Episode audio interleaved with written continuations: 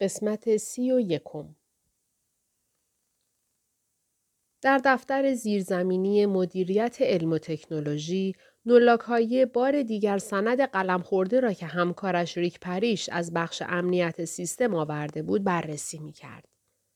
رئیس CIA با فایلی در مورد های باستانی و مکانهای سری زیرزمینی چه غلطی می خواهد بکند؟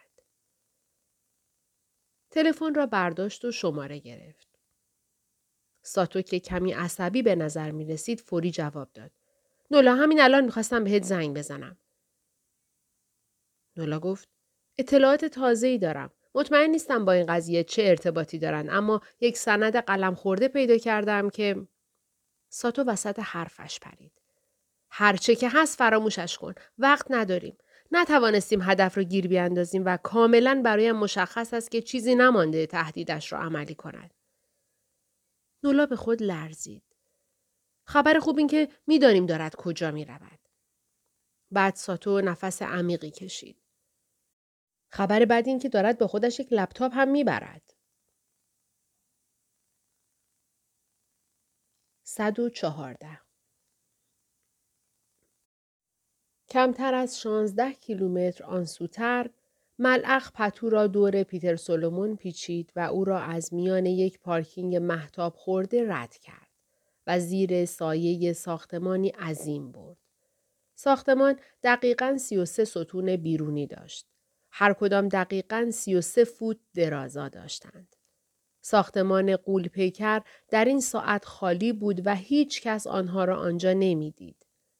البته اهمیتی هم نداشت.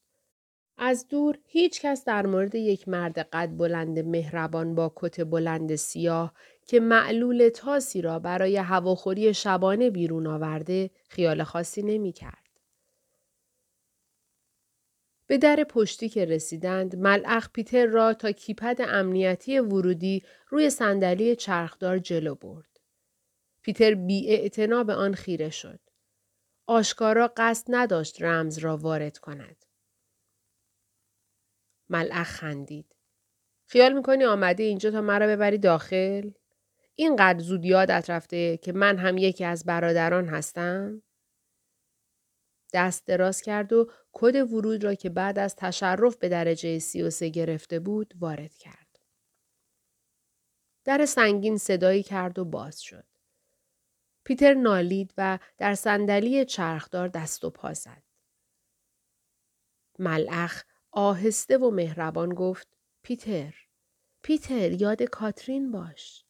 همکاری کنی او هم زنده میماند. می توانی نجاتش بدهی.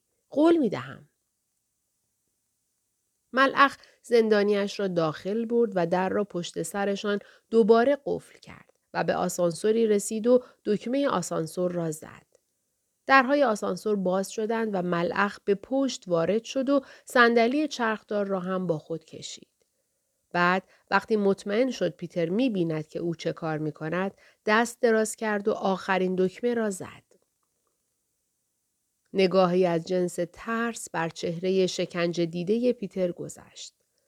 ملخ زمزمه کرد و درهای آسانسور که بسته شدند آرام سر تاس پیتر را نوازش کرد. خوب میدانی. راز در چگونه مردن است. همه نمادها یادم نمی آید. لنگدان چشمانش را بست و تمام تلاشش را کرد تا مکان دقیق نمادهای انتهای حرم سنگی یادش بیاید. اما حتی حافظه بسریش هم تا آن میزان یادش نمی آورد.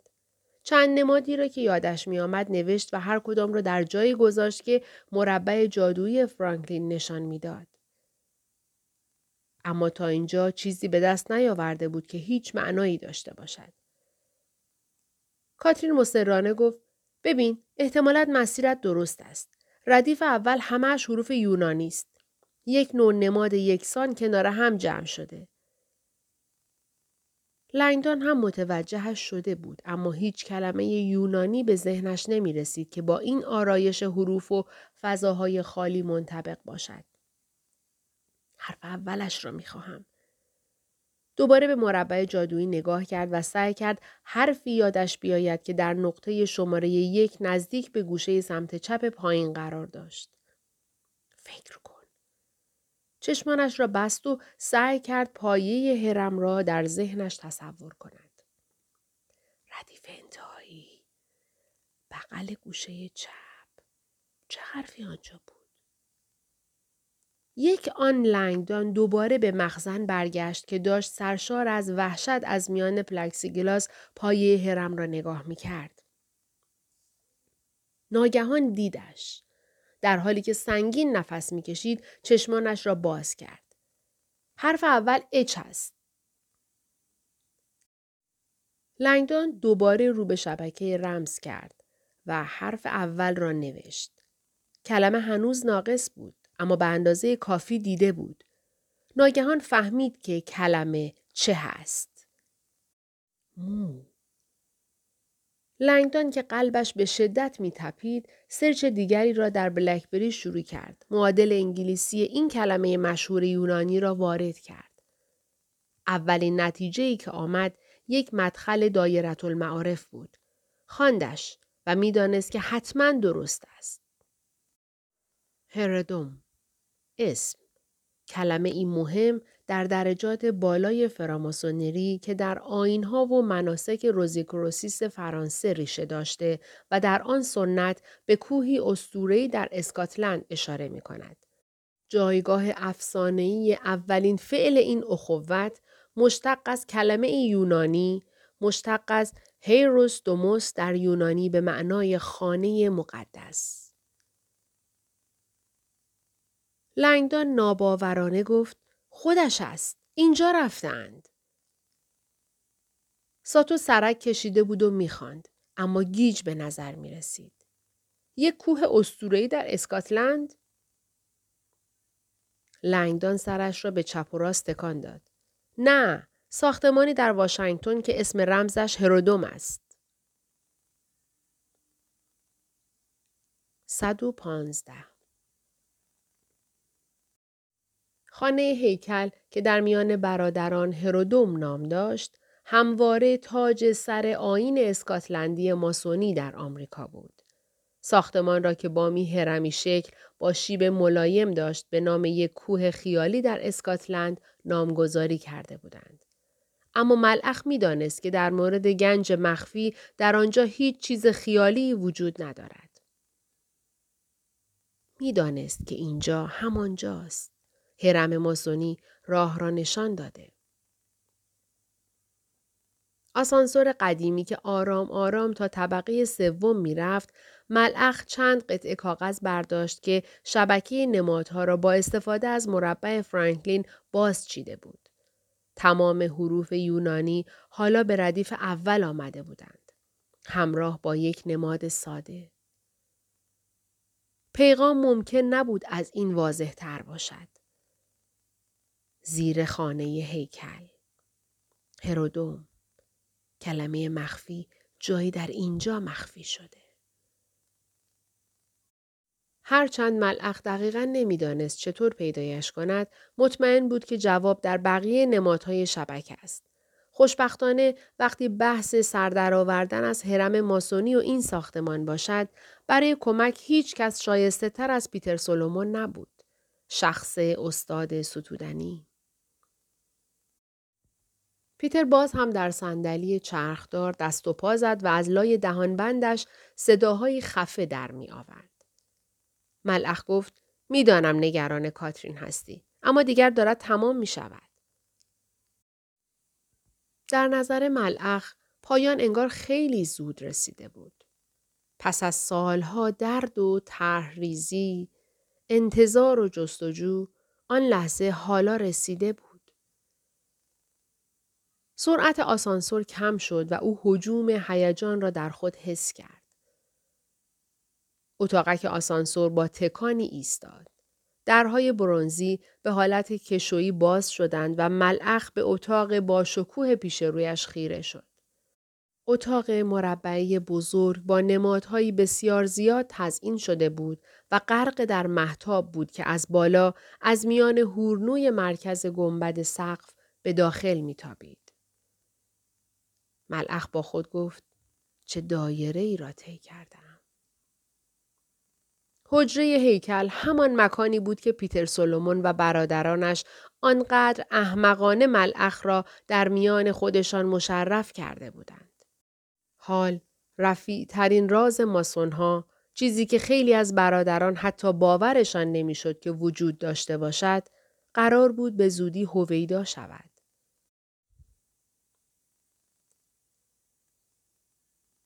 لنگدان که هنوز حس می کرد ضعیف و مشوش است به دنبال ساتو و دیگران از سراشیبی چوبی زیرزمین بیرون رفتند.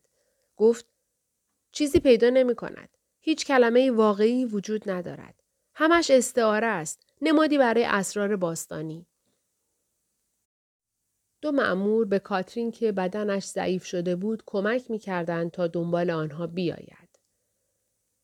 گروه که با احتیاط از لای خرابه در فولادی و از میان نقاشی گردان رد شد و به اتاق نشیمن رسید، لنگدان به ساتو توضیح داد که کلمه مفقوده یکی از دیرپاترین نمادهای فراماسونری است.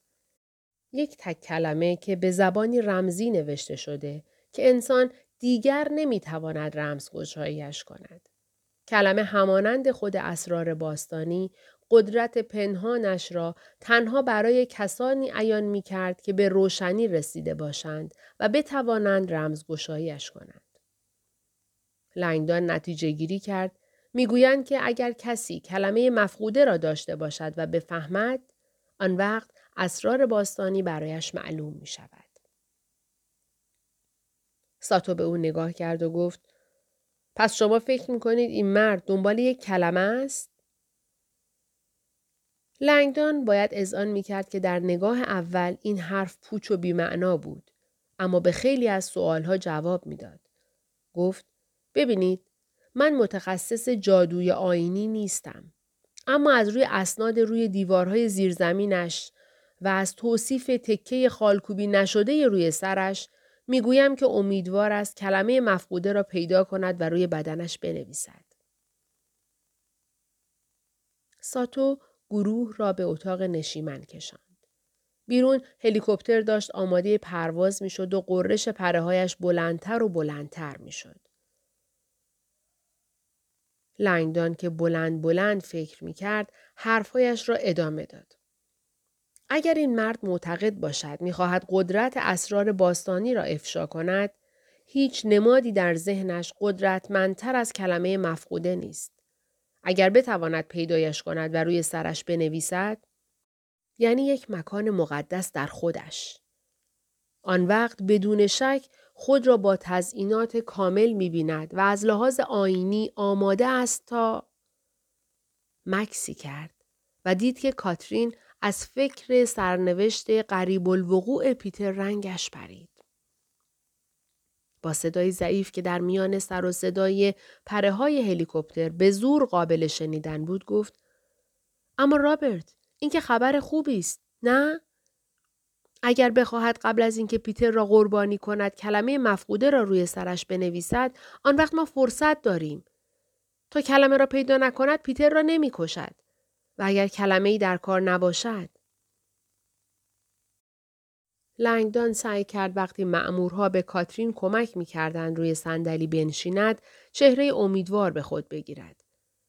متاسفانه پیتر هنوز خیال می کند تو داری تا حد مرگ خونریزی می کنی.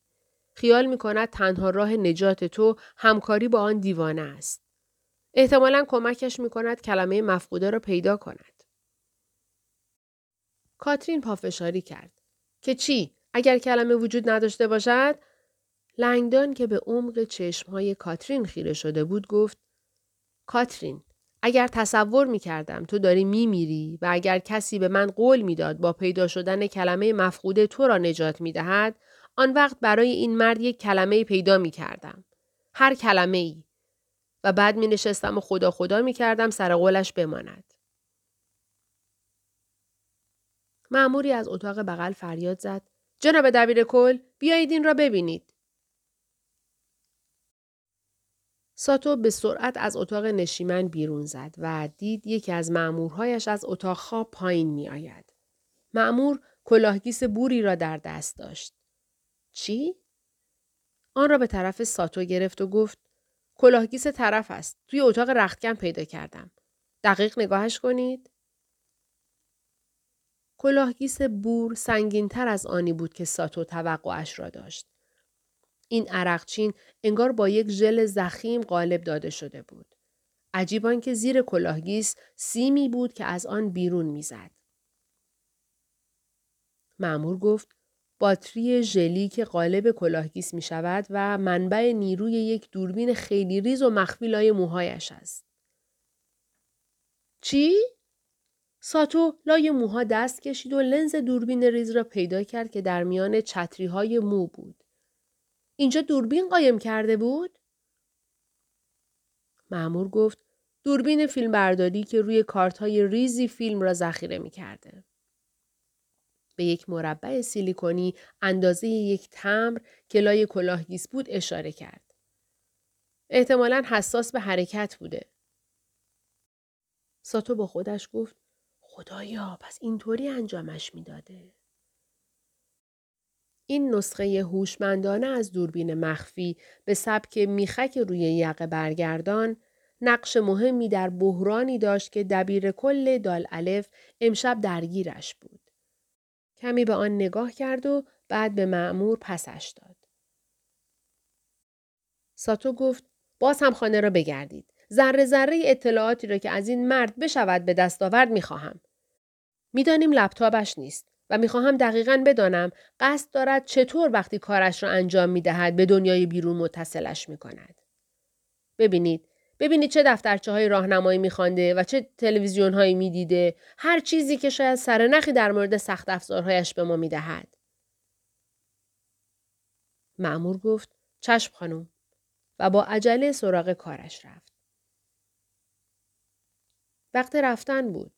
ساتو صدای فقان پره های هلیکوپتر را در اوج شدتش میشنید با عجله به اتاق نشیمن برگشت و دید که سیمکینز دارد محترمانه وارن بلامی را از هلیکوپتر خارج می کند و درباره ساختمانی که تصور می کردن هدف به آنجا رفته از او اطلاعات می گیرد. خانه هیکل بلامی که هنوز خود را لای یک پتوی فویلی پیچیده بود و آشکارا از زمان بیرون بودنش در میدان فرانکلین به بعد میلرزید داشت می‌گفت درهای جلو از داخل قفل می شوند. درهای پشتی ساختمان تنها راه ورودی شماست. یک کیپد دارد با یک پینکود که فقط برادران می دانند.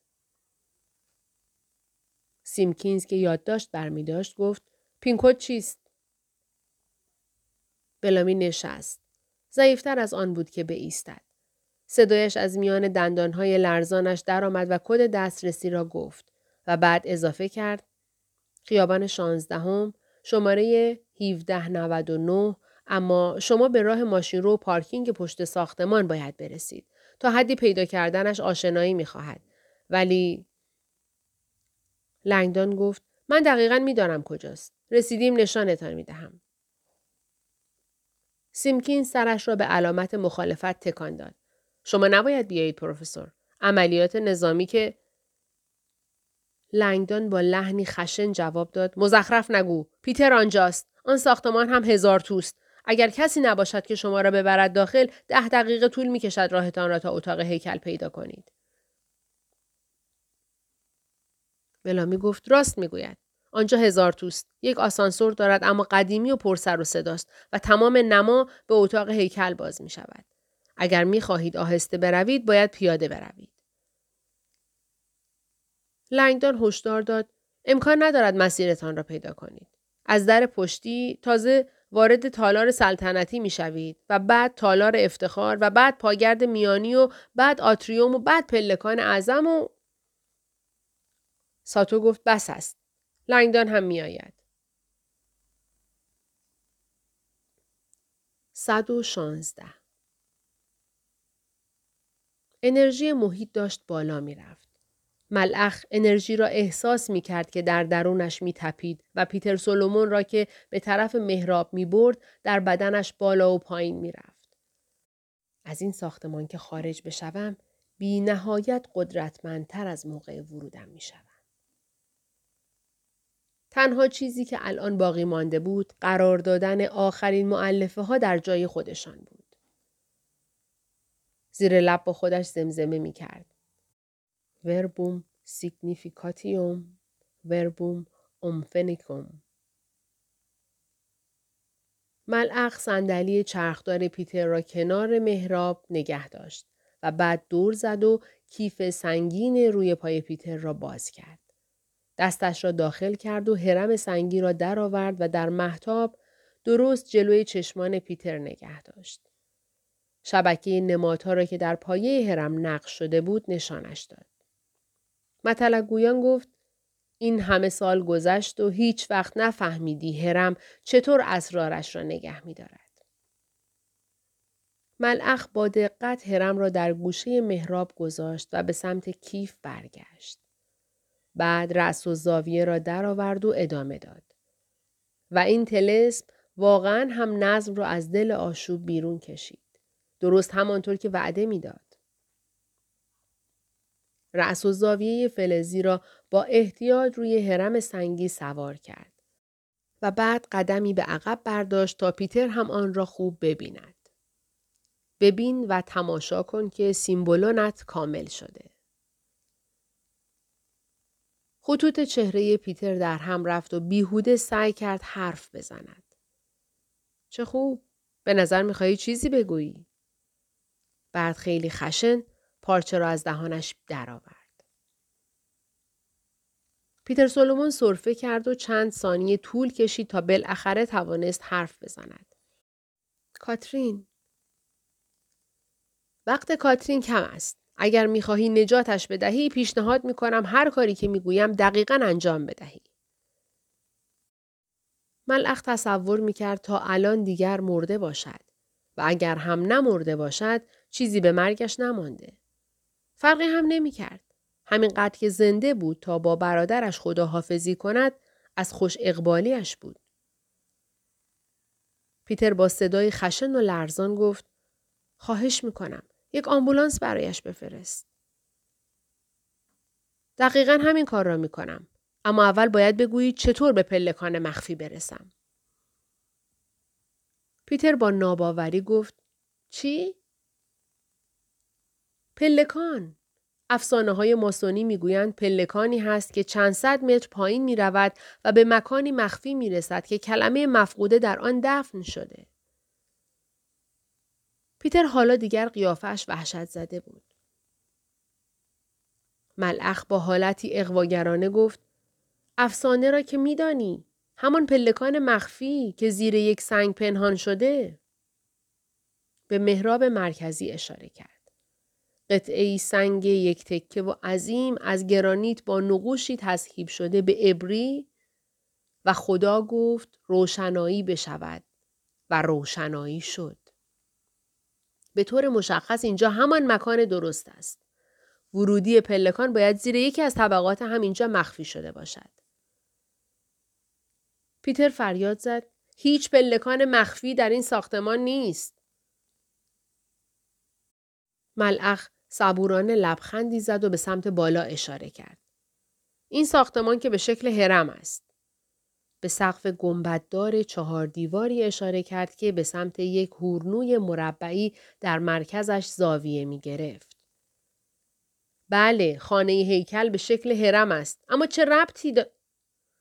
ملعخ ردای ابریشمی سفیدش را روی بدن کاملش کشید و گفت پیتر من تمام شب وقت دارم اما کاترین ندارد. اگر می‌خواهی زنده بماند به من بگو چطور به پلکان برسم. گفت من که گفتم هیچ پلکان مخفی در این ساختمان وجود ندارد. که وجود ندارد. ملعخ در نهایت آرامش برگه کاغذی را که در آن شبکه نمادهای ته هرم را دوباره چیده بود نشان داد. این پیغام آخر هرم ماسونی است. رفیقت. رابرت لنگدان کمکم کرد رمزگشایش کنم. ملعق کاغذ را بالا آورد و جلوی چشمهای پیتر گرفت. استاد ستودنی که آن را دید نفس تندی کشید. نه فقط شست و چهار نماد به شکل دسته های آشکارا معنادار چیده شده بودند که تصویری واقعی هم از میان آشوب سر برآورده بود. تصویری از یک پلکان در زیر هرم. پیتر سولومون ناباورانه به شبکه نمادهای پیش رویش نگاه کرد. هرم ماسونی رازش را نسل پشت نسل حفظ کرده بود اما ناگهان اکنون همه چیز افشا شده بود و او سرمای شوم را در عمق وجودش حس کرد. رمز نهایی هرم در نگاه اول معنای این نمادها برای پیتر هم رازآمیز می نمود. اما فورا فهمید چرا مرد خالکوبیدار به آن چیزها اعتقاد دارد. خیال می کند که یک پلکان مخفی زیر هرمی به اسم هرودوم است. معنای نمادها را اشتباه فهمیده. مرد خالکوبیدار پرسید کجاست؟ بگو چطور پیدایش کنم و من هم کاترین را نجات می دهم.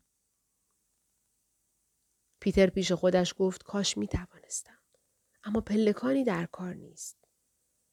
استوره پلکان همش نمادین بود. بخشی از استعاره های عظیم ماسونی. این پله ها که به پلکان پیچا پیچ معروف بودند در تعلیمات درجه دوم ماسون ها سر پیدا می شد. نماد سعود روحی انسان به حقیقت الهی بود. مثل نردبان یعقوب پلکان پیچا پیچ هم نمادی از مسیر افلاک بود. سفر انسان به سوی خدا. پیوند میان قلمروهای خاکی و افلاکی. پله هایش نماد فضایل بسیار روح بود. پیتر با خودش گفت حتما خودش هم می‌داند. تمام تشرف ها را از سر گذرانده. هر فرد مشرف ماسونی از پلکان نمادین می آموخت که می تواند صعود کند و او را قادر سازد که در اسرار علم انسانی شراکت کند. فراماسونری مثل علوم نوئتیک و اسرار باستانی قدرت‌های ناشکفته ذهن انسان را تکریم می کرد و بسیاری از نمادهای ماسونی به فیزیولوژی انسان مرتبط بود. ذهن مانند رأس و زاویه طلایی بالای بدن جسمانی قرار می گرفت. حجر الفلاسفه، سنگ کیمیا، از میان پلکان ستون فقرات انرژی بالا و پایین می رود و می چرخد و ذهن انسان را به بدن جسمانی متصل می کند. پیتر می دانست که تصادفی نیست ستون فقرات هم دقیقا از 33 مهره تشکیل شده. 33 تعداد درجات ماسونی هم هست. پایه ستون فقرات عجز یا سکروم به معنای استخوان مقدس بود. بدن در واقع هیکل بود. علم انسانی که ماسون ها تکریم می کردند، ادراک باستانی چگونگی استفاده از آن هیکل برای توانمندترین و شرافتمندانه ترین اهداف بود. متاسفانه توضیح دادن حقیقت به این مرد هیچ کمکی به کاترین نمی کرد. پیتر به شبکه نمادها نگاه کرد و آهی ناامیدانه کشید. به دروغ گفت حق با توست. راستش یک پلکان مخفی زیر این ساختمان هست. به محض اینکه برای کاترین کمک بفرستی تو را می‌برم آنجا. مرد خالکوبیدار فقط خیره به او نگاه کرد. سولومون با چشمانی بدگمان او را نگاه کرد. یا خواهرم را نجات بده و حقیقت را بفهم یا هر دوی ما را بکش و تا ابد جاهل باقی بمان. مرد آرام کاغذ را پایین آورد و سرش را تکان داد. اصلا از تو راضی نیستم پیتر. امتحانت را خوب پس ندادی. هنوز هم مرا احمق فرض می‌کنی. واقعا خیال می‌کنی می‌دانم دنبال چی هستم؟ خیال می‌کنی از قدرت واقعیم بیخبرم؟ این را که گفت پشتش را به او کرد و ردایش را کنار زد. ابریشم سفید که روی زمین بال بال زد پیتر برای اولین بار خالکوبی درازی را دید که روی ستون فقرات مرد دویده بود. خداوندا. پلکانی مارپیچ از لنگ سفید مرد بالا می آمد و از میان کمر ازولانیش صعود می کرد. هر پله روی مهره جداگانه از مرد قرار گرفته بود. پیتر بدون کلمه ای حرف اجازه داد چشمانش از پله ها یکی یکی بالا برود و به پای جمجمه مرد برسد. پیتر جز خیره نگاه کردن کاری از دستش بر نمی آمد. مرد خالکوبیدار سر تاسش را به عقب خم کرد و دایره برهنه روی مرکز جمجمه اش را به پیتر نشان داد. پوست دست نخورده را ماری تنها احاطه می کرد که به صورت دایره دور خود حلقه زده بود و خود را می خورد. یک آنگی آهسته آهسته مرد سرش را پایین آورد و رو به پیتر کرد. ققنوس دو سر روی سینش با چشمان بیتکانش به همه جا خیره شده بود. مرد گفت من دنبال کلمه مفقوده می گردم. کمکم می کنی. یا تو و خواهرت می میرید. ملعخ با خود گفت میدانی چطور پیدایش کنی. چیزی میدانی که به من نمی‌گویی. پیتر سولومون در بازجویی چیزهایی گفته بود که احتمالاً الان حتی یادش نمی آمد. چند نوبت ورود به مخزن فقدان حسی و خروج از آن کاری کرده بود که هزیان بگوید و تسلیم شود. باور کردنی نبود. اما وقتی شروع به حرف زدن کرد، هر چیزی هم که به ملعخ می گفت با افسانه کلمه مفقوده منطبق بود. کلمه مفقوده استعاره نیست. واقعی است. کلمه را به زبانی باستانی نوشتند و نسلهای متمادی پنهان بوده. برای هر کسی که معنای حقیقیش را درک کند، کلمه قدرتی بی حد و حساب همراه خود می آورد. کلمه تا به امروز مخفی مانده بود و حرم ماسونی قدرت آن را دارد که افشایش کند. ملعخ به چشمان اسیرش زل زد و گفت پیتر وقتی به آن شبکه نمادها نگاه کردی چیزی دیدی. چیزی به تو الهام شد. این شبکه برایت معنایی دارد. بگو به من. تا وقتی برای کاترین کمک نفرستی چیزی نمی‌گویم. ملعخ لبخندی به او زد. حرفم را باور کن. الان فکر از دست دادن خواهرت کوچکترین نگرانی توست. بدون یک کلمه حرف دیگر به سمت کیف لنگدان برگشت و شروع کرد به درآوردن چیزهایی که از زیر زمین خانهاش جمع کرده بود. بعد آرام و با دقت آنها را در محراب قربانی چید.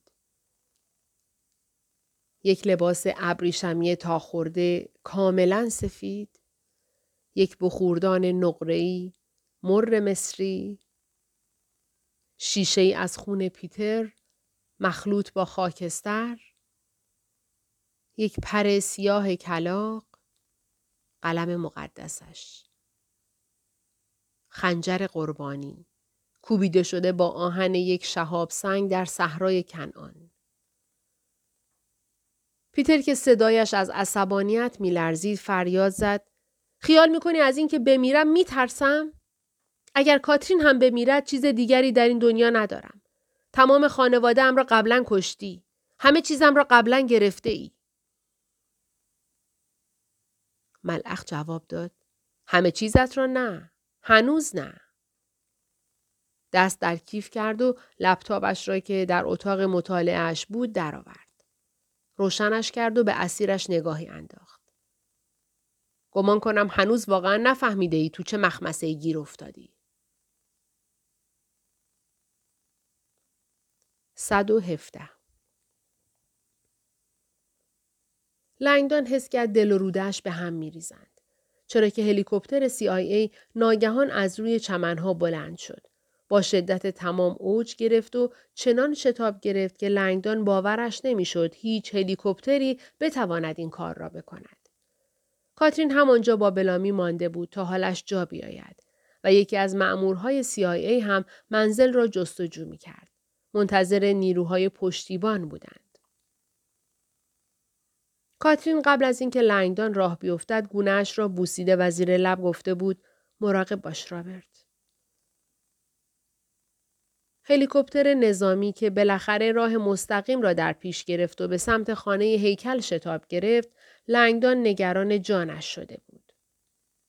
ساتو که کنارش نشسته بود داشت در میان سر و صدای کرکننده به سر خلبان فریاد می‌زد. برو به طرف دوپون سیرکل. آنجا فرود میاییم. لنگدان که گیت شده بود به او گفت دوپون چند بلوک آنورتر از خانه هیکل است. می توانیم روی پارکینگ خانه فرود بیاییم. ساتو سرش را به چپ و راست تکان داد. باید بی سر و صدا وارد ساختمان بشویم. اگر هدف صدایمان را بشنود؟ لنگدان گفت وقت نداریم. مردک دیوانه می‌خواهد پیتر را بکشد. شاید صدای هلیکوپتر بترساندش و جلوی کارش را بگیرد. ساتو با چشمانی بی احساس به او زل زد. به شما گفتم ایمن بودن پیتر سولومون اولویت اول من نیست. تصور می‌کردم خیلی واضح گفته باشم. لنگدان اصلا حوصله هیچ سخنرانی ای را در مورد امنیت ملی نداشت. ببینید من تنها کسی هستم که راه ساختمان را بلد است. دبیر کل اختار داد. مراقب باشید پروفسور. شما به عنوان یکی از اعضای تیم من اینجا هستید و من هم همکاری بیچون و چرای شما را می‌خواهم. لحظه ای مکث کرد و بعد افزود در واقع عاقلانه تر است که شما را کاملا از جدیت و دشواری بحران امشب مطلع کنم.